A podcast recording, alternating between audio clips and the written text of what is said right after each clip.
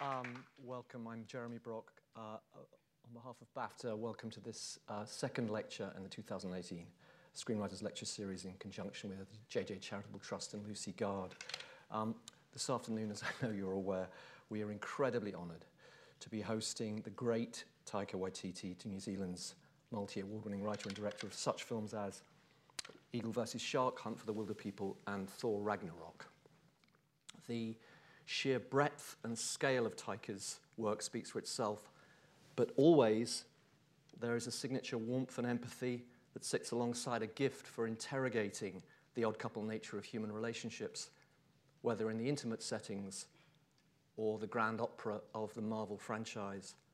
His ability through the singularity of his storytelling to reach across cultures makes him a truly international talent, and we are really delighted that he's agreed to come and speak to us today. Taika will uh, give a class, followed by a Q&A with our series producer, Maria Kadabai. Then, as we always do, we'll open it up to questions from the floor. Do you want, do you want to do a class or do you? Oh. My uh, strength is dialogue, uh, obviously. Um, the good thing is, it can't get any worse. so the only way is up from here. Uh, yeah, okay. I was hoping that would eat up a good 10 minutes of this, but it's not. No, okay. Um, how's it going? As you can see, I've got all my notes. I'm very prepared. got a PowerPoint uh, with no pictures and no words. Um, that's it. That's it there. That's, that's my PowerPoint. It's just one page, my name. Screenwriters Lecture Series, British Academy of Film and Television Arts, um, and supported by the JJ Charitable Trust and at BAFTA Guru. Um, that's some of my text that I put in there, just to prove I did write something. I've eaten up a good two minutes. Only 86 to go. um, okay, it, this, the, the, the, word lecture, I mean, you know, I mean, this is a loose term, really, isn't it, lecture? Um, I'm here to talk to you guys about screenwriting. Um, I don't know much about screenwriting, but I thought that what would be nice for us and for me is just to have a conversation with you guys, which would get me off the hook um, in a big way, having no notes and nothing prepared. Which is kind of how I've um, operated um, uh, in the you should not take any photos. I do not want a record of this It should be deleted from everyone's memories at 4 p.m. Um, so, yeah, um, thanks for having me, um, BAFTA and JJ Charitable Trust. Um, it's lovely to be here. Um, I've got a really sore head. Uh, last night, um, I was at a bar and uh, uh, I smashed my head into a bookcase. And so I've got an aching headache right here right just here. So if anyone has, I've had two paracetamol, but if anyone has any more, just throw them up here. But I'm on the water, so it's going great. Now, screenwriting. What do we know about screenwriting? hmm. Uh, where do we start? Hmm, at the beginning. Title page. The thing is, you need a good title page um, it's where all scripts, it's scripts, in my experience, live and die on the title page. Uh, and a good title. Um, you know, it's, um, what are your favorite titles? For movies. Just throw them out there. Boy. Boy. My, my film. Um, simple. It's just a three letter word, boy. And it says it all, doesn't it? Uh, okay, page one. After the title page, you need to start at page one. Um, and that's where all good scripts start. Um, and you need to start with uh, either interior or exterior. Um, so you also need to be good at typing. now, you're either a fast typer or a slow typer. Um, I'm a fast typer, but I'm slow at ideas. So most of my scripts have taken, this is the truth, probably about seven years between writing and getting made. Um, I've, I first started, so we're segueing into actually the real talk now. Um, I was, filmmaking was never really my dream. It wasn't my, it was like a, wasn't my top shelf dream. It was sort of like a lower level, bottom shelf dream. Um, I had other dreams that um, I didn't achieve, so disappointed. Very disappointed in that, but bittersweet because also now I'm rich. Uh, so,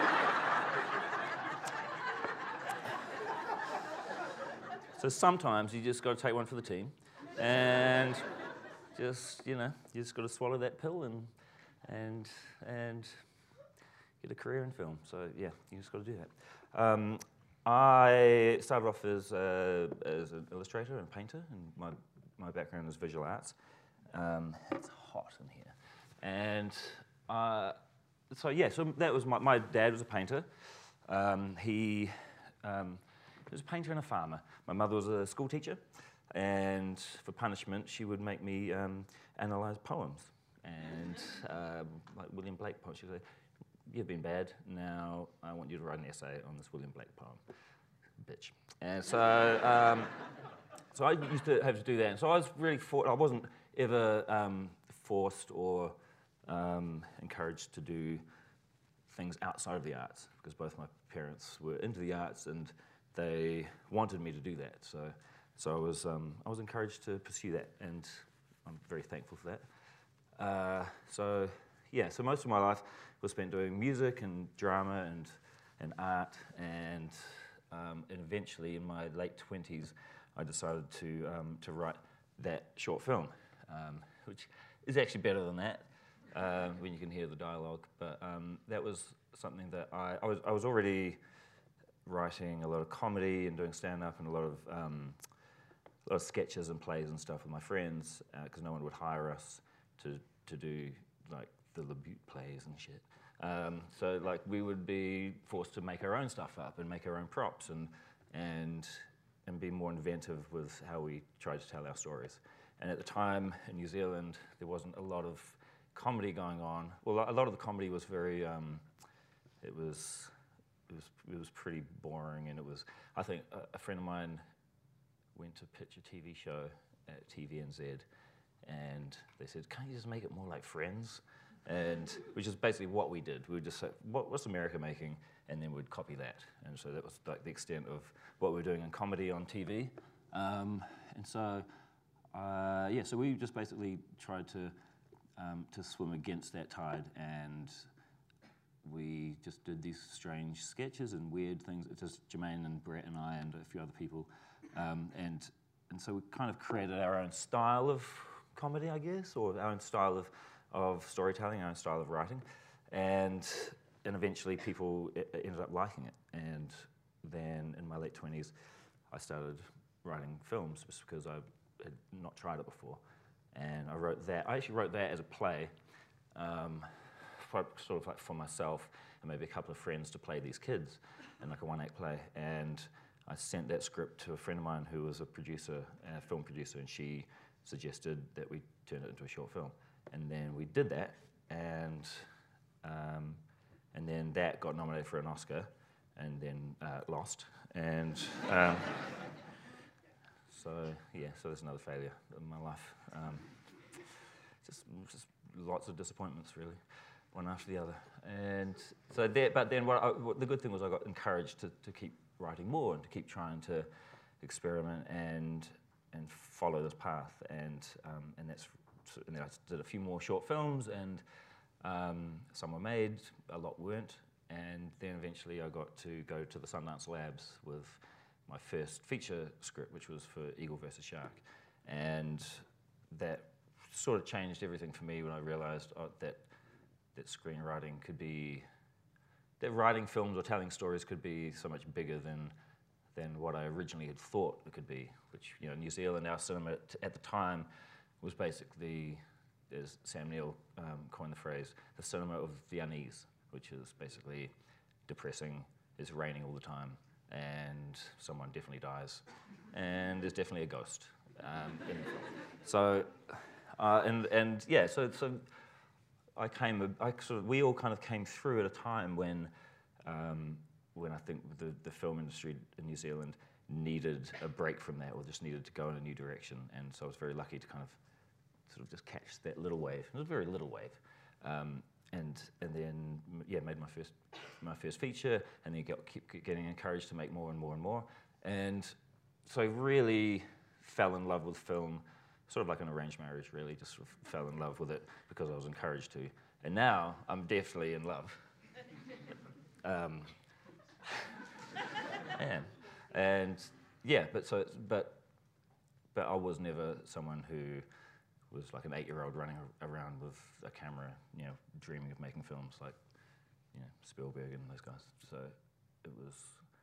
But I'm I'm actually glad that I spent you know 28 years getting experiences in other in other areas and, and doing many other jobs and doing shitty jobs and doing you know like diving for seaweed as a job and definitely hospitality and yeah just all sorts of things just to get by but I think there's a lot of experiences in that that that I've always drawn on which has helped me a lot in my writing um, so whenever people say, "Oh, God, it's a shitty job. I just want to like make my first feature by the time I'm 21," if you are a certain type of person, great. But for me, I think my if I'd made a feature at 21, it would have been terrible, and I wouldn't be here. Um, so I'm really thankful that I, I, had that time, that lead up of about 28 years, to get experiences, which I still draw on today. Uh, the end. Bye. Let's begin with um, kind of thematics and looking, going on from two cars one night a film um, that seems deeply personal and about childhood and perhaps a childhood that is reflective of your own experience. Is that true, fair to say? Yeah, for sure. So that film is set in um, outside a pub that I used to sit outside when I was a kid in, in, in cars, and um, and I'd never really seen anything like all of our short films in New Zealand um, up until then were they always had a, a punchline. So it was always like, um, oh, it's the same guy, but it's a different day. And it's like, oh, he's it's like Groundhog Day, but it's like, you know, so eight minutes of going, what's going on? Oh, I get it. I get it. He's a time traveler. So, um, so, but for me, I wanted to do something that felt like part of a bigger thing, and it was more of a snapshot, um, and just something that felt a little more poetic and didn't have a punchline at all. There's no punchline in that. Just there's a certain melancholy as well. Yeah, yeah. Which yeah, but is, but that also I think that, that set the tone for a lot of the things that I've I've made, which is a mixture of, of melancholy and comedy, and and it's I don't think you can ever say my films are straight up comedies because you know, my my films are comedies with lots of slow bits where there's no laughs, or they're dramas which are too funny. Yeah. Touching comedies. Tragic comedies. Um, we'll skip ahead, if we can, to Boy, um, just because I think the, the theme of childhood um, from Two Cars One Night, Boy, and then Hunt for the Wilder People is something that you explore so, or you write children really well. Um, I don't like kids. your own? I like my Yeah, okay. You, they're nuanced and they're fallible and they're the way that kids are. Um, where has kind of that exploration of childhood come from? Why is that a constant thread? I think because um, when I was a kid, I spent a lot of time by myself or with you know my friends, and not a lot of time um, with grown-ups. Or uh, I'd say that the grown-ups around us were very unreliable. And so they, and so I learned early on that you can't really trust them. You can't trust grown-ups, really.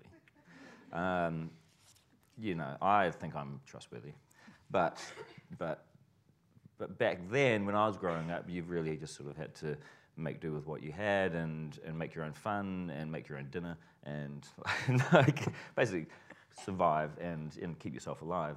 And so we all, my family and I, and, and all the kids I grew up with, we all grew. So Boy is set in the house that I grew up in, and um, a lot of my family is in the film, and Two Cars is a kind of sort of yeah, it's sort of like a precursor to that film, in that you know that's it's very um, specific to how I grew up, and um, and that and I and I'm, I'm I never like have like lamented that or felt like oh you know I need some sort of pity or that, that these films are an exorcism of of like my trauma, but um, I think that there's a lot of funny parts to that, and that, so that's why. So Boy essentially is a comedy about child neglect, and um, and but I, then there's something that like you guys get it here in America. They were very uncomfortable with that film because they just did not like the idea that that parents could be that useless, and um, and so yeah. But I, I uh, New Zealand we find that kind of stuff really funny, and I'm sure you guys do as well. Um, so, uh, Let's take a. But- let's actually take a. yeah, yeah. Who finds child abuse funny? Yeah. Uh, so, so yeah. So, but um, but yeah. So so growing up, you know, we you know, we basically controlled our own worlds, and I think that's why I've always been drawn to that, drawn to the idea of like seeing this world that uh, shitty grown-ups are creating through the lens of someone who's more innocent and who is actually probably more wise and has a little bit more um, perspective, like a better perspective on things than, than we do. Because, and, that, and same with acting. Like I think that you know, child actors, especially if they're untrained, are infinitely better than than grown-up actors because they they don't process shit and they don't go, oh god, what's my backstory? Oh, was I? Oh, well, well, when I was abused, this my character was abused this morning. Uh, do I have to take that with me? They just want to say the lines, and then eat the free food, and so so it's very like pure. So they're not, you know, they're not clouded with all this sort of crap that we carry along when we're trying to act, which is like, what's my motivation in this scene? Which I, I think is sort of stupid, really. But you, and you write that purity really well, um, especially in Boy, in the sense that his imagined world, his imagined world of where his father is and who he's been, is something kind of that's another layer that's added, kind of within your writing of it. Um, in terms of the writing of something like a Boy, because there are kind of his his is a principal's perspective, but we do go to other perspectives. How do you? What's your process in terms of sitting down and doing it? Is it visual? Is it just at a desk on your own? Well, a lot of it comes from, like, especially with those films, comes from um, just trying to trying to capture things that I remember doing when I was a kid, and and so so part of Boy is this kid who he he, he fantasizes that his dad is Michael Jackson, and um, and that he's like off, you know, doing all these amazing things over overseas, and and that's exactly how we used to talk. It was like you know when our parents went around or our, our dads went around, we'd say like I remember saying that my my dad like he was like this deep sea like exploration diver. He was like off on some like rig in the Indian Ocean and stuff. And so but we were like, and we all knew we were lying. You know, when we were like lying in bed and, stuff, and saying these ridiculous, uh, making up these ridiculous tales about our, our parents, but there was something kind of cool that we were trying to top each other with these imaginative like um, excuses of why our parents went around. And so, and so I really loved that idea of just, you know, we thought that Bob Marley was from a tribe down the road. From Dustin, you know, like we, did- like we, I really did think that.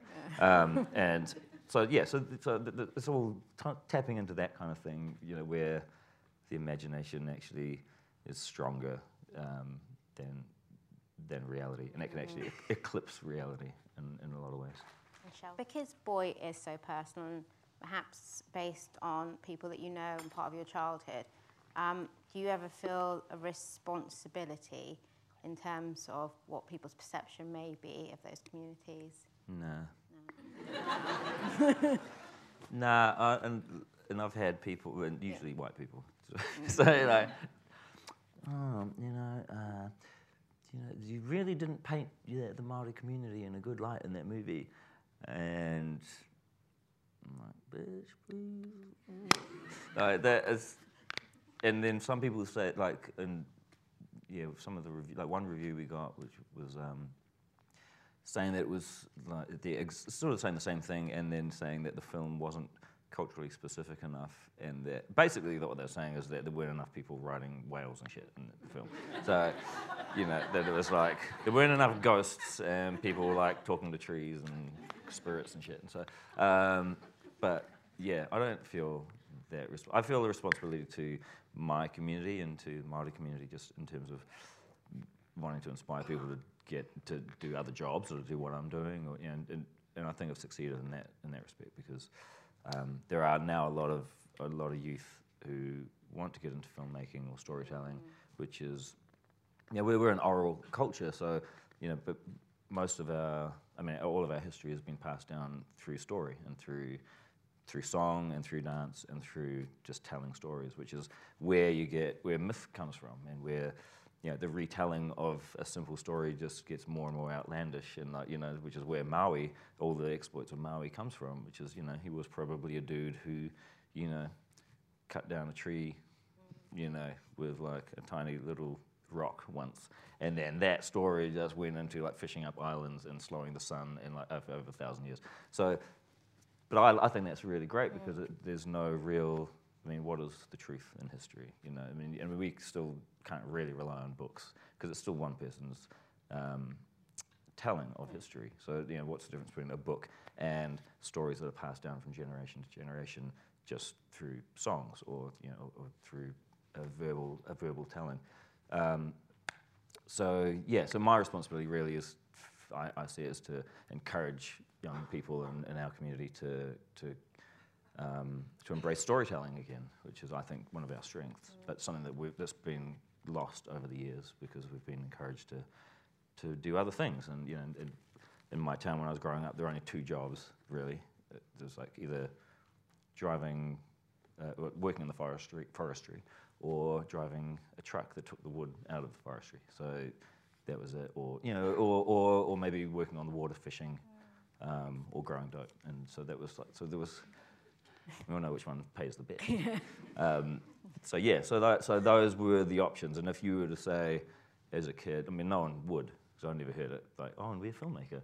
You, you would never have heard that. Um, but now, you hear it all the time, and not just because of me, but because of a lot of other, it's like my friends and peers, Maori filmmakers, who are doing similar things to me. Um, okay. I've got a microphone right here, so if I mic this like burpee thing going on, and then you hear that, Hangover. you're welcome. all part of the my gift to you. Thank you. Um, well, st- sticking with childhood and Hunt for the Wilder People um, broke box office records in New Zealand. yes, it made yeah. Fifty thousand. No, it, it made, it made a lot of money, and you know, you, go, you, you guys' pound isn't worth that much anymore. Um, You don't, don't get too snobby about it. Um, but your first adaptation, Hunt for the Wilder People. yeah, Yeah. yeah. And what was it from being ha- having your own voice and being so distinctive in your voice, and that again being different in every project you've done, but then adapting someone else's work. Um, how did it come about?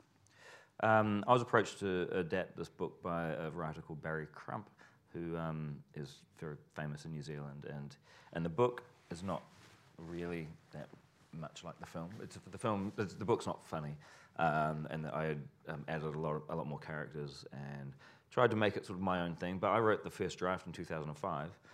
And it was back then when I thought I was like this. That was straight after Two Cars One Night.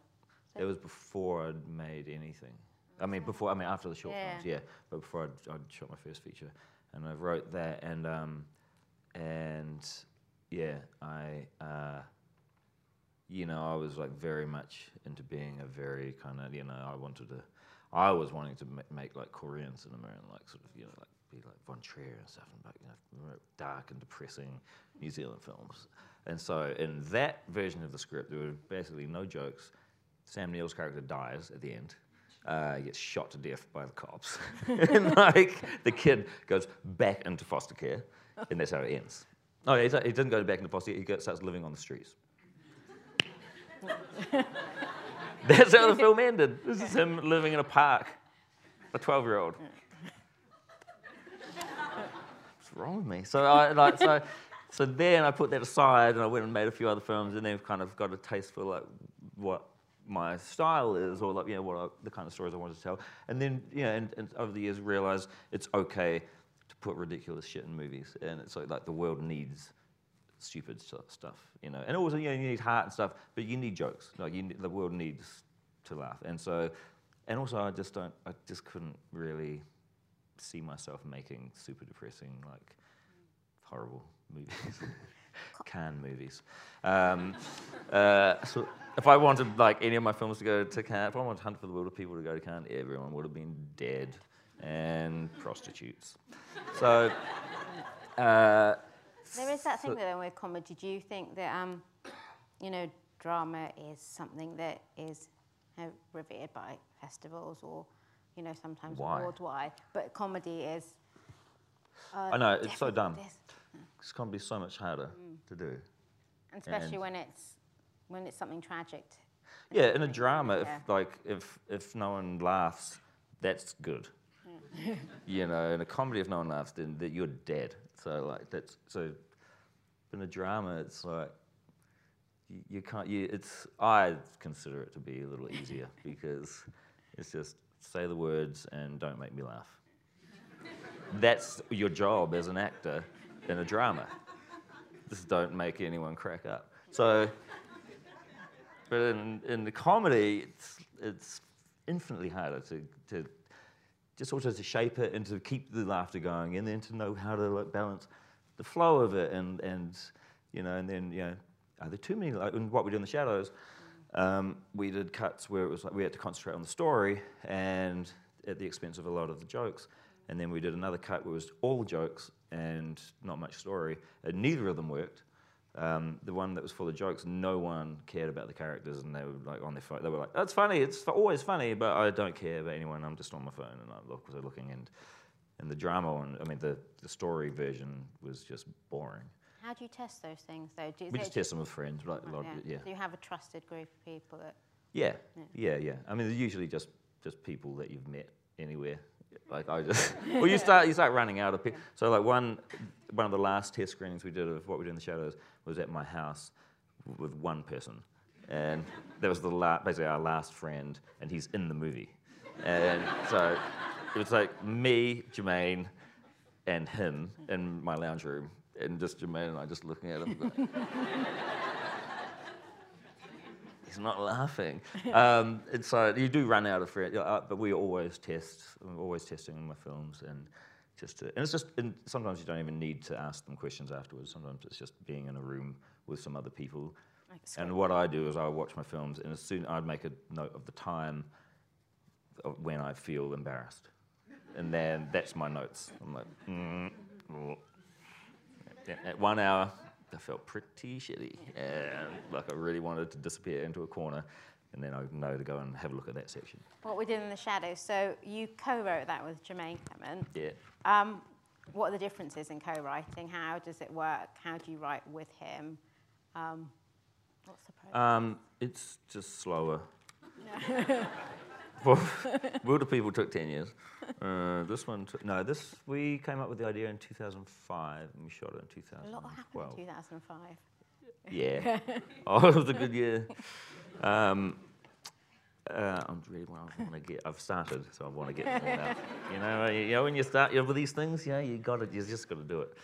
Um, I just, I wouldn't be able to sit here for the rest of the afternoon knowing that they weren't all taken out. Um, So a slow process. hang, hang on. I'm, I'm rushing the process. Sorry. Yeah. No, no, we've got plenty of time.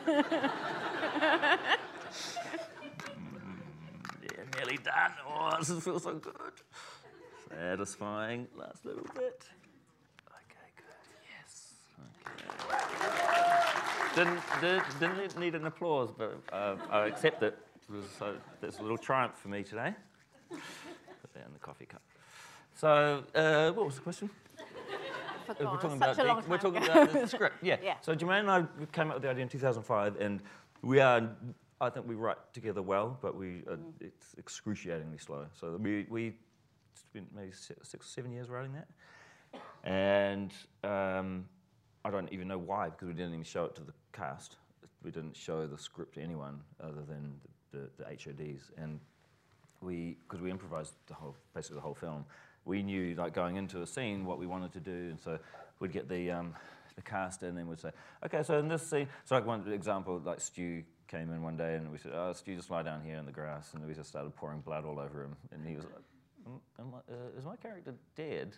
and so we didn't tell anyone really what was happening to their characters, um, just because we wanted it to feel really feel like a documentary. So people so would say, here's the goal from you know from the beginning of the scene to the end of the scene. You know you have to get this achieved. You have to you know here's your mission is to get this convince this person to do this or you know murder this person or something. And so. Um, which was good. So every take was very different. And at the end of the filming, we had about 150 hours of footage that we had to get down to about 90 minutes. So it took 14 months to edit. So we were going through everything, and every take was completely different. And so we built um, we built the interior of the house, and we pre-lit everything so that the cam- we could go into any room we wanted. And we had three cameras running all the time. Sometimes we'd say, okay, we'll just stick with this character, and halfway through the scene, and the, most of the scenes were like 10 minute takes, 15 minute takes, and um, so yeah, halfway through a scene, maybe a character would go, ah, fuck this, I'm out of here, and walk, and then the character would, I mean, the camera would follow them into their bedroom and just sit with them for a bit as they like were sitting there fuming about something, and then they'd come back, and, and so and so yeah, so everything was very different, and there was a very different style of of different style of writing as well, where we we were, Jermaine and I were in New York for about six months, and we would meet up every day at about 2 p.m. at this cafe and have some avocado and toast, and then write like two sentences uh, over three hours, and then go, look at, and we'd just sit there in silence. This is how we write: sit there in silence, and then Jermaine would go, mm, "What if Stu turns into a werewolf?" Um, "Mm, okay. Okay, oh, I'm gonna go to dinner. See you later. And then we'll just like that was it, or send each other an email and be like one sentence. Like I was thinking maybe, uh, yeah, maybe they, um, yeah, they go flying with Nick. Okay, cool. Right. Was it. So it was really long. Um, I don't recommend that. In terms of getting it funded, then, with the, if you didn't have a kind of physical completed script when you were shooting, is that correct? We had a we had a You script. had we had a good version, script. yeah. The script was actually pretty good, but we did we didn't we just didn't show it to any to, to this. I mean, we that we had the we shot. I mean, we basically we shot the script, but we would turn. Everyone else would have sides, and they'd have a version that they just wouldn't show the actors. Yeah. The actors just weren't allowed to see stuff. And it was funded by the New Zealand Film. Uh, they gave us a little bit of money, and but it was also we had private funding. Private, which means I can't tell you where it came from. Yeah. They want to remain private. um, yeah, but that was really fun. It was a great way of shooting, and um, and you know, there's like a. Uh, think a lot of people could, don't consider um, improvising to be part of the writing process, but I really, I do think it is. Like I think when you if you're coming up with stuff and it's adding to the character or it's changing the story in some way, um, then I do think that that's that's writing, even though the actors don't get a credit for that. And that's now, so that's now developed into A TV uh, the TV show. TV spin-off, yeah. Yeah. Two TV spin-offs. Ah, Yeah. yeah, not just one. Yeah, uh, one that follows the two cops, and that's sort of like a boring X-Files. Um, set in New Zealand with the two cops investigating paranormal events around Wellington. Yeah.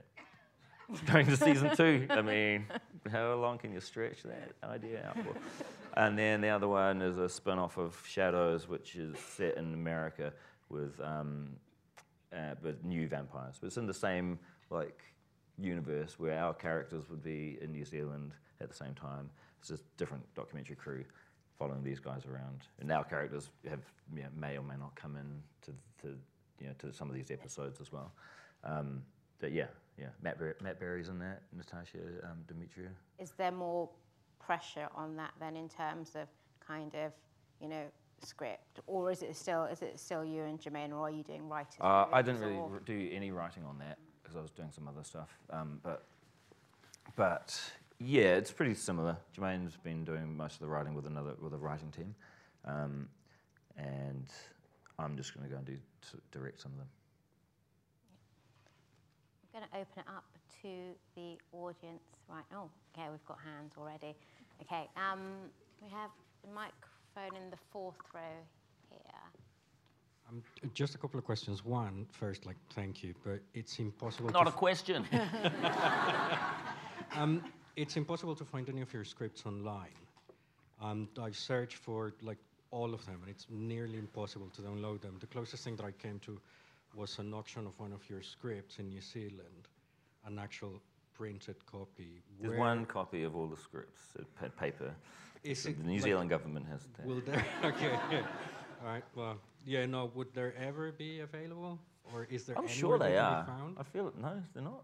No, it's That's quite odd. It's quite What's- tricky. Give me your email. I'll just email. And well, scripts. that one's kind of like yeah. I wanted. I feel like people, they should be available. I, I Hunt for feel like Wilder. People because one thing that was really beautiful was that Bella is hardly in the film, but it's like her presence is just so strong throughout, and she influences everything, and it's something that I wanted to see in the script. Obviously, I've not not been able to. Yeah, yeah.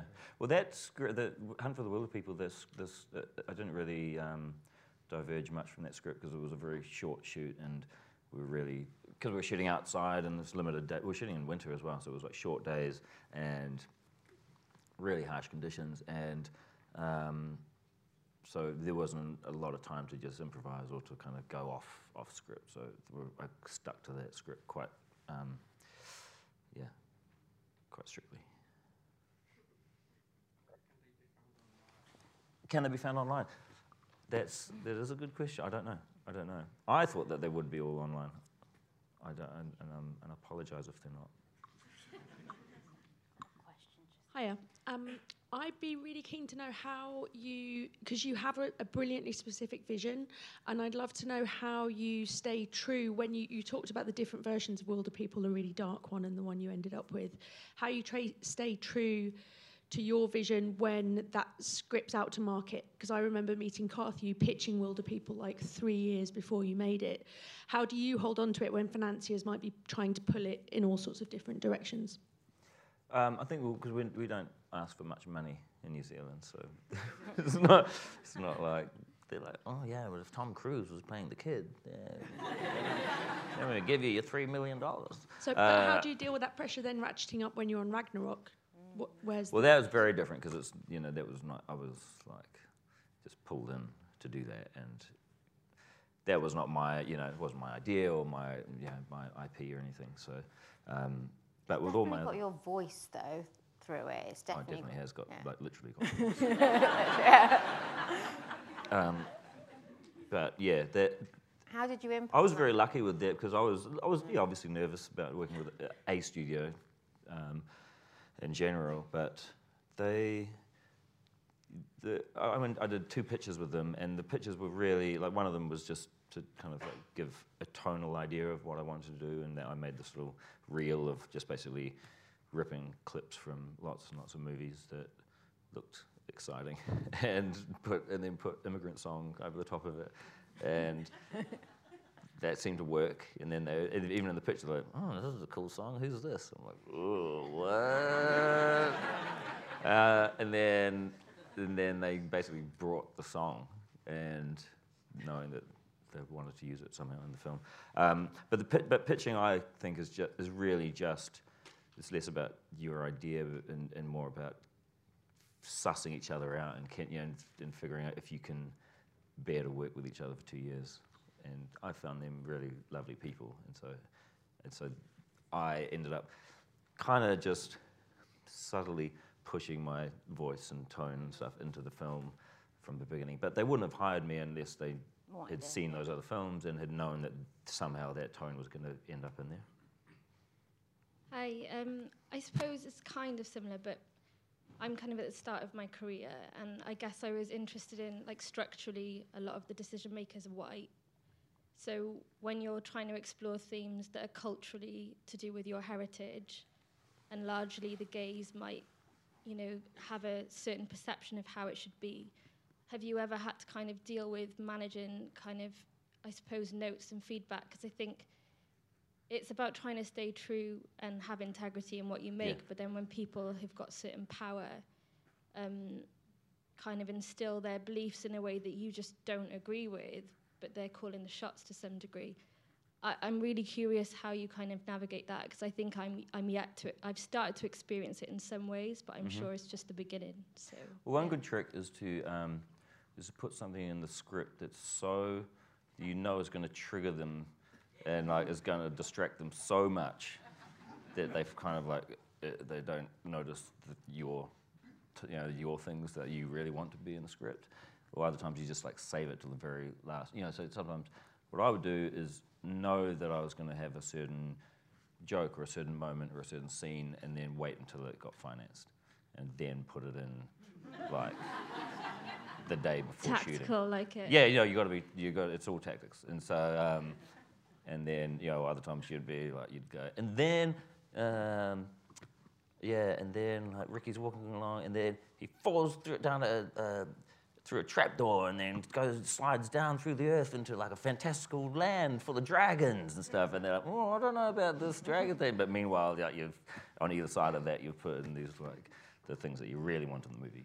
Um, so yeah, so that I think that works sometimes, but also it's uh, I think the, the it, it gets easier the more uh, obviously the more that you do, and you know, like they don't fuck with me anymore. They were like, well, also I haven't worked with the film commission for a long time, and they were always pretty respectful of my stuff. I think just because they didn't really know what I was really trying to do, and they were like, oh, yeah, let's, just- let's see what happens. And because all my films did well in New Zealand, they, you know, the more and more that that happened, they like kind of just went, okay, you can just do another film, I guess. Um, but but in the but when I was starting off, I could have easily just taken all the notes and just listened to them. And one thing, I and I love the way that we finance films in New Zealand, but one thing, one of the problems we've always had in development is being that the, um, the the development staff come in and they only have like a two year, two or three year tenure, so they so by the time you've like done all the notes and you've developed the script for two years, then new people come in. And then they read the script and they go, oh, this? No, go back to the first draft. And then so you start the development. So I know people who have gone through development at the Film Commission years ago, like in the early 2000s, who had been developing scripts for like eight years with them and just going out of their minds because they were just, you know, putting all of their eggs into that basket. And I, my development process is I just develop stuff with myself. So I write my scripts without asking for any finance for writing. I just do it for myself and get it to the best place that I can imagine the film being, and then go in and say it's not going to get any better than this, yes or no. Um, instead of here's a rough first draft, what do you think? Well, here's a synopsis. Because then, if you're going at synopsis stage, I think it's like that's pretty dangerous because then that gives them all the opportunity in the world to give you notes and to change everything. Whereas if you spend two years writing the script by yourself in your spare time, which is what I did, I was working and then writing, then go in with something that's really solid, then it doesn't give them much opportunity to, to, to mess it up. But it's also, I, yeah, this is the real world, so I understand it's like, you know, it's hard to work and also write something and, and spend all that time. Would you ever let anyone direct something that you've written? Um, I've thought about it, and, and I don't. I don't think I'm. I don't think I'm emotionally um, stable enough to let that happen. I'm already shoulders hurting just at the suggestion. Oh, I've got a microphone there. Hey, uh, how does your work as a scriptwriter uh, affect you when you're working on something like Thor or The Mandalorian, where you know you're coming in as a director of hire, but obviously you know you write and you write well. So how does that affect? Um, uh, it was challenging for me. On Thor, it was challenging because, um, again, like I wanted to control all of those elements, and and having a script come in that you know was not really in my style. Of, it was a good script, but it wasn't my style. So I found that hard. But I, I, I always get to um, to do passes on script, so that was built into my contract. On Thor, was I could get do a part like a story pass and dialogue pass and stuff, and change a lot of things. And so, uh, for instance, like Korg was that character. I basically like they said, oh, they've got this rock character. we- Now we'll maybe put him in for one scene. I was like, yeah, yeah, sounds good, sounds good. Uh, maybe I could play that character. Like, yeah, sure, sure. And then like I did my pass on the script. Like- they're like, Okay. this character is uh, in this movie quite a lot. And, uh, so yeah, but then but then something like Mandalorian, which I'm really just directing on that, and um, I, and that's actually quite nice for me just because if it's a good script, then I feel like that's I can concentrate more on the directing instead of freaking out every day and like changing like writing on set and going oh, okay say this say that," and I just can just concentrate on, on what it looks like. Um, hi, Taika. Um, I, Hi. I'm over here. Hi. Hello. Um, I remember reading somewhere that you were really inspired by Akira when you were younger watching it. Is there anything that you watched when you were young, anything else you watched when you were younger or even more recently that you felt really inspired by? Um, yeah, the films that inspired a lot of my stuff. You can see it because I've ripped them off in every every single movie. Badlands, um, The Graduate. Um, now and then, Days of Heaven, just only if the sun's in the right place. and then, what else? Um, uh, Is there anything recently that you wish you'd written? I should have written. Um, I really loved um, Death of Stalin. So that was great writing.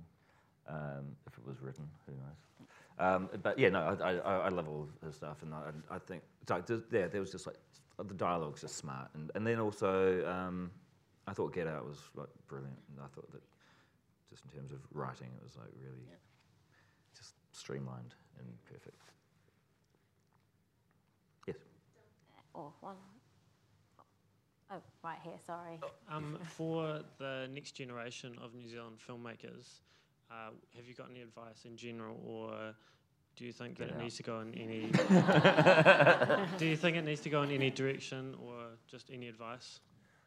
Um, I think it's going to evolve into a different. Like, I don't think my. I don't- I'm not sure. Like, there would. There's. I don't know. I don't, I don't think like. I can't all make films like my films because there's there's only. I think there's you know you can only handle two two you know, a certain amount of the style. Um, but, you know, because yeah. So I'd say like there's there are different like there are different directions that New Zealand film is going to head in. I can't really predict where, where that is. I know everyone's trying to make horrors at the moment, and, and that's like a big thing, which I don't mind. I just I don't really know how I would be able to make a horror. Um, wouldn't be scary. And but I think for advice for for any young filmmaker, and even in New Zealand, is just um, my thing is like yeah, it's, it's basically stick to a vision. You stick to your vision, and, and I'm always very wary about giving advice because um, I was told I was I was dictated to a lot when I first started by the older generation of filmmakers, and now I realise I shouldn't have, have listened to them in the first. with my first short films and stuff, you know, like I, the two cars one night, there's edits and that, which I instinctively knew I wanted to do a certain thing in, in the film, but I was convinced by by people who had more experience not to do them and to do, do edit things in a certain way. And then only like a year or two later, like realized like, damn, I was right. I shouldn't have listened to them. And so, and then I, so, and that was a, that was a big lesson for me. And I started just deciding to stick to what I instinctively wanted and, and, and to really just question, because it's just someone's opinion and it doesn't matter what their experience is. It's it's you, you got to sort of filter it really you know. Take some experience if it really makes sense. Take some advice if it really makes sense. But also listen to yourself like you're not gonna that's why I think like if my films fail it's because of me not because you know I, I can't I'm yeah I, I like having the excuse that if something I do is a failure it's it's it's all my fault instead of I just I don't want to have the excuse of yeah, but he told me that I should do that because you know because that's not that's just being weak and you know and not sticking to your guns. Do you think we're doing something then like Thor and, you know, having that kind of $180 million? And then obviously you're probably getting offered and doing things there of maybe not of that scale, but similar. Is there, can your voice, could your voice get lost? Oh, it can definitely get lost, but that's also the thing. You know, I knew going into Thor that my strength was not action movies or superhero movies, my strength was tone and character and dialogue and moments. And so I just concentrated on that stuff, on my strengths, knowing that this was the 17th movie in a run that had had you know eight, 17 consecutive box office hits. So I thought, oh, okay, you guys probably know what you're doing in that department. I'll just try and inject this tone into the thing. And um, but if I had tried to like come in and reinvent the genre or anything, I would have been, you know, I fell on my ass pretty quick. I think. Oh, yeah. You're obviously a fan of Malick um, and improvisation. Like you said, you were improvising a lot in um, in the vampire movie. Um, is that something you think good practice as a writer is to get behind the camera and actually start making shorts? Whether you've got a, a desire to become a director, actually just to get behind the camera and, and make shorts. Because I've, I've started doing that myself just to Mm. kind of prove that it works on screen. Because you get people read your script and they say, well, this doesn't work on screen. And is, do you think that's good practice just in general to get behind the camera and, and get Yeah. noticed that way? And Yeah, yeah, I do. I think it's important for it to know all the, all the departments, even though I don't even. I only learned what a techno crane was, you know, like last year. But, but like, it's important to know as much as possible all of the departments and how everything works. But also, yeah, to figure out how. I think a lot of actors don't understand what goes into making. They, they they're there for the moment, and they go like, yeah, but how do I look cool? And like, that's their thing whereas they don't really understand like if you want them to say a certain thing or a certain way like that it fits into this giant puzzle that they're not aware of um, and so when so for me coming from acting into filmmaking and putting together a short film i started realizing oh yeah this is like this is a massive like um, rubik's cube where you just you know there's so many things to think about. And then also then you know i've changed so much in, in terms of like the kind of stories I wanted to tell, and I was very self-centered in the in the in the early days where I was just like, oh, just my vision and my you know it's my story, and if the audience doesn't get it, well they're just dumb. Like, but you you just can't think like that. Like it's not. I, I mean, some people can and get away with it, but you have to consider the audience. Like that's the, that's basically the first thing I consider now is what the audience experience is going to be, and you know, when is the audience's bladder at bursting point? You know, when are they sitting there going, oh, fuck, I just need to go to the toilet. I can't concentrate on the story anymore. Like, you have to think about that stuff and, like, when are they bored? When are they, like, you might think just because, you know, this thing happened to you in your childhood that this is, like, everyone else in the world is going to love it. No one gives a shit about your childhood. like, they just want a good story. So I had to, like, sort of rethink the way I was approaching story and just realize, yeah, there's good stories to be told, but also it's it's entertainment and it's you know you have to actually you're serving the audience. So you're you know they are paying eighteen dollars nowadays probably you know for the right to come in and observe and criticize your work, and you can't get upset with them for if you know if they don't like it. You've got to work your hardest to try and make something that you know is a gift to them and that they are satisfied with at the end. I, uh, um, basically, all the questions I was planning on asking, you've already answered them. Um, so I'm just going to go to my backup question, which is I've noticed that you kind of use the same actors um, recurrently in all your films. And is that to do with the fact that you're very inspired by obviously your homeland, New Zealand, and you kind of want to incorporate that by just adding the same New Zealand actors throughout your films that you're making? Yeah, and a lot of it is just from from my theatre days, just working in co-ops and stuff, and uh, uh, just yeah, working with your friends, and then you, you you develop a shorthand. Where I love working with with actors who I know well because I can you can just get past all the bullshit and just say that was boring. Do it again. You know, like you, you know, instead of like, hmm, well, uh, you know, uh, you know, let's just talk about. I see what you're doing there. It was really great, but is there another way we can sort of get it sort of like a, let's make it more of a dance? It's like you just, you know, it's just better to go, that was shitty. Do it again, make it better, and say it faster. That's it. And like because then it's like when you get past that, people are just like, oh, okay, great, yeah, I know. And, and, then I encourage them to give me shit as well. Like you know, I'll say, it's, uh, and often my friends will be like, that's your direction, that's your big direction. And so And are you writing with them in mind as well? a lot of them, get-go? yeah, yeah. Um, but it's, it just makes my job easier, and it's a lot faster for me as well to work instead of having to have conversations about, you know, it's worse if you, with an actor does like, you know, hundred takes when they want to, you know, and, and there's no dif- difference. Hi. Um, you talked about uh, your background as a visual artist. I was wondering how that informs your screenwriting. Do you start with a really visual idea, or is it more character and dialogue based, and does the vision, like the visual Uh, part, yeah, it's a, it's a mix. Uh, uh, definitely visual. Um, I'd spend a lot of time making a playlist, listening to a playlist when I write. Uh, but there, are- I've done that and all my films. Had songs in mind that I've written into the scripts, and often I can't afford them. So that's just so, so it's a nice dream to have. But um, yeah, so I'll do that. So it's a mixture of that, and then and then visually, like a lot of um, yeah, like like images or photos or things. You know, like I'll just see some really like yeah, I'll collect like a lot of images and just have like big folders of things I can just look at and sometimes they're just really weird and don't really inspire anything. Other times they just might just give you an idea of a setting or something, you know. But um, but for the most part, I try and watch watch films.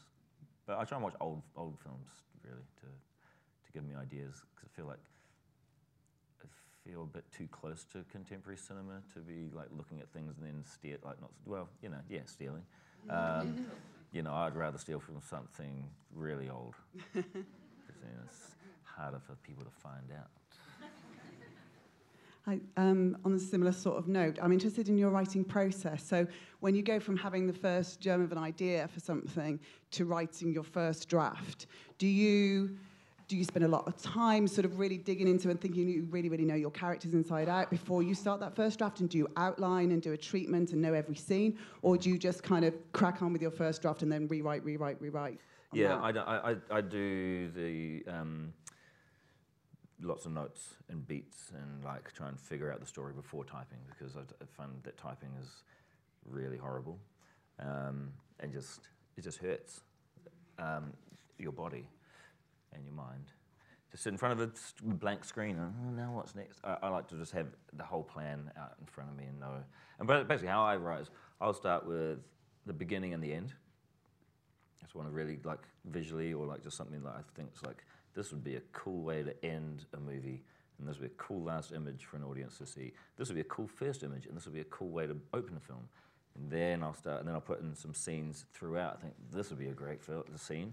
And then eventually when I've got enough of these scenes or sequences, then lazily just glue them all together with some sort of connecting scenes. That's- but that's it, really. That's sort of what I, that's my style. And, and, and when, I, when I know what it is, then I can write really fast. But if I'm just sitting there with, like, if you would say, hey, write a, write a story about, you know, a soothsayer on a mission to find some, um, some herbs in a fantasy land, and then I just had to just look at a blank page, I would not, I'd be there for a year without typing anything. Unless I sat down and like wrote out and figured it all out before. Who's next? Mic Who's up got the mic? there, and then there's a mic. Oh, you down can just here. yell it out. Yeah. Oh, you've got the mic, I've got so one there. We- It's me. she's got the mic. I'm coming from Paris, so just for you, so it's, uh, it's my turn to speak. Yes, I'm a, I'm a, I'm a Wendy from Twitter. I don't know if you remember, I sent you stuff. So um, I have many things to say to you, but I just want to say that you are a daily inspiration, and you are the best uh, role model I could uh, hope for. And my question is, uh, what were your um, inspiration for uh, Jojo Rabbit, except the book uh, Caging Skies? Uh, yeah, and so the- sorry, I have a letter for you uh, after to give you. I have many to say. Good. Uh, so Jojo Rabbit is a film, that, just for those of you who don't know, it's a film that I've just shot and I'm editing at the moment. It's set in World War II and um, it's, it's a, uh, what do you call it? What do I say? It's not a comedy, it's a art comedy. No, it's an Yeah. emotional comedy. What do we say it was? Smart comedy. Dramedy. Dramedy. A dramedy. About a little boy in the Hitler Youth who's trying to be the best Nazi he can. And, um, and you're in it, and, um, and I'm in it. and you play. Hitler. Uh, and that's it. That's it. Spoiler alert. they lose. Um, Um, with Jojo Rabbit. So, when did you start writing? What? Uh, I started writing yeah. in 2011 Yeah. and then shot this year. So get- basically all of my scripts have taken about over six years. And do you write then? Does that mean that you're writing three or four on the go always? Well, I wrote that and then I went and made What We Do in the Shadows and Wilder People and Thor, and then came back and shot this this year. But I actually, that's uh, the way I prefer to, to write. And this is my little, is my little trick that none of you will want to do. Uh, I will write a draft and then I'll put it away for a year or so, and then, uh, or even two years, or even three years, and then I'll come back to it and I'll read it and I go, who wrote this shit? and then I will read it like maybe two or three times, and then I will throw that away and then rewrite it from page one based on the memory of how I, of what I read. And then my 120 page script will suddenly be 80 pages. Um, and it'll just be the bare bones and just like the, the yeah, the important parts or the, mem- the things that I can remem- remember from reading the script. And so I think there's a, that's like a, quite a good filter system. And then when you have like this very sort of bare bones short version of your story, then you can add back in some tonal stuff and some you know more jokes and shit and stuff like that. But yeah, so that, that takes a long, way longer than anyone wants to do. How many of those scripts do you have in the drawer? Like, how many do you have? Always? Well, it's just I just put them in a, like in a, a, chest. a, a little drive and then put that somewhere. Well, I don't want to throw it away. but I, don't, I make sure I don't look at it again. Uh, hello, I, I traveled all the way from Siberia to ask you this question.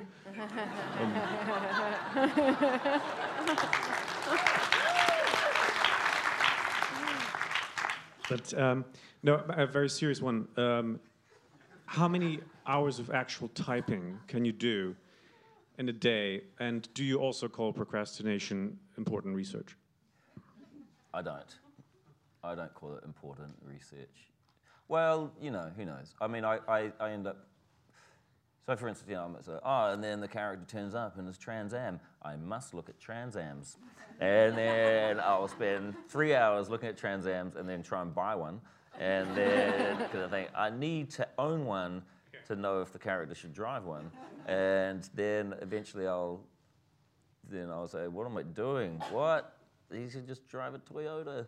And then I'll get back into things. But so it's it's useless for the script, but it's good for me to know more about Trans Ams. in case I ever need to talk about Trans Ams. Uh, and so, so yeah, so so I do. I try my hardest to turn the internet to turn the internet off, and when I'm writing, but I, for in terms of hours of, of typing, I try and spend hardly any hours typing. I really do. I do, I do- have like uh, that like what do you call it here? OOS, OSH, RSI. I get that a bit when I'm typing. Like I just don't like it. So I spend. I try and like. go, Okay, now I know what I'm going to write, and then I'll stop. But uh, maybe three hours a day. Do you ever leave? Is that like, lazy? Is it? I don't know. I don't know what anyone else does. Do you ever stop halfway through knowing what you're actually writing so you've got something to pick up on the next day? Um, mm, no. Sometimes I used to do this thing. Um, and a friend of mine came up with this really great system, which is um, when he was writing multiple things. So sometimes I'm writing multiple scripts, which is um, this is a good system. So you break up your workload into 20 minute breaks, and you set a time for 20 minutes. And at the end of that 20 minutes, then you force yourself to move on to the next script. And then after that 20 minutes, you force yourself to move on to the next project. So maybe you do it with three things. So every hour you're doing working 20 minutes on three projects.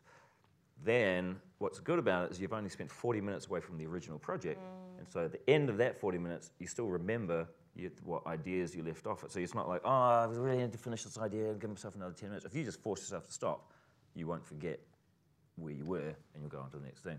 And I, I found that mm. that's quite good if you're under pressure to write lots of stuff at the same time. Try it. Hello. Um, sorry, apologies if the. Oh, here. Hi.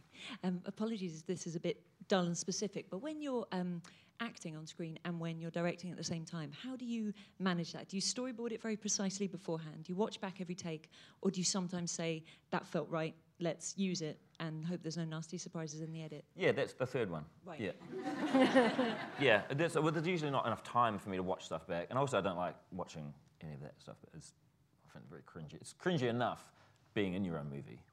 I mean, that's just tacky. then to have the audacity to like then watch yourself back in front of the crew and go like,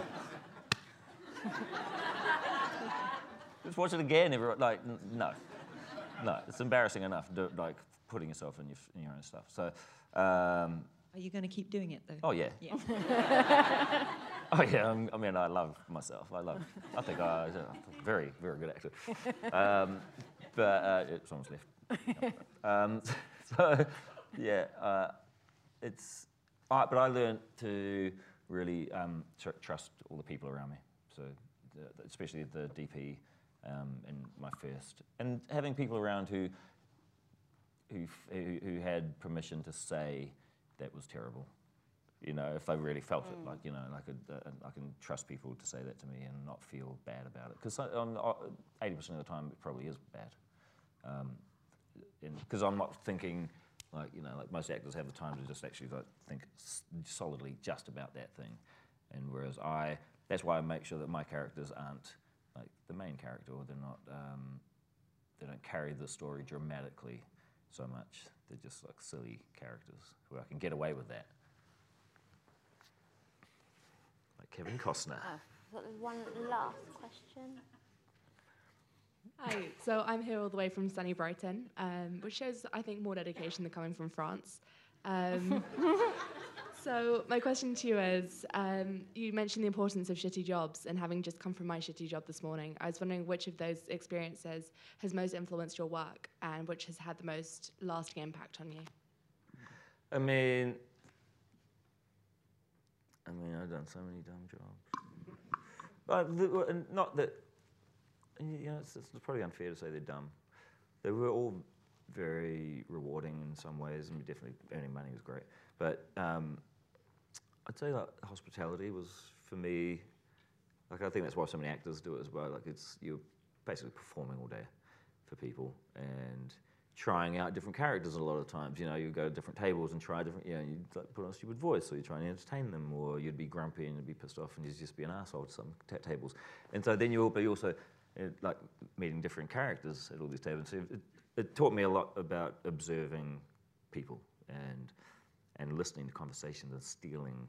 That's the other big thing I do: steal people's conversations.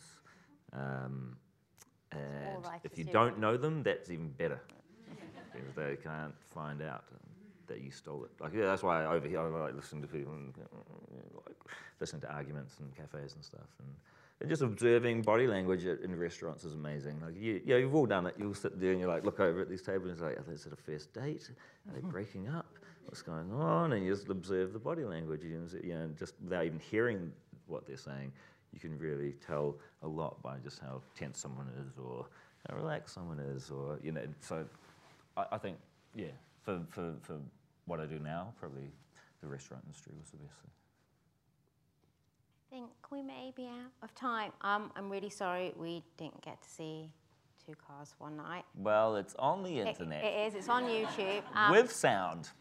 yeah, I would um, recommend watching it. As it really does give kind of it's brilliant, but also it gives an indication of where you go as a filmmaker. I think. It is a good, yeah. It's my first film, and it's a good. Uh, I've I haven't watched it since 2005 probably, and just seeing a little bit there, I couldn't. I mean, I still can't watch it, but I think it's a good thing to see. Yeah, just like how something How can begin, evolve, and then how, and I guess yeah, where I'm at now. Um, thank you guys so much for having me. Thank you guys for having me. It's been a real pleasure to come here and visit this fine city. Um, and I hope that there was some sort of anything useful in this conversation. Um, but I really appreciate uh, you taking your time to come out today. Thank you, Taika Waititi.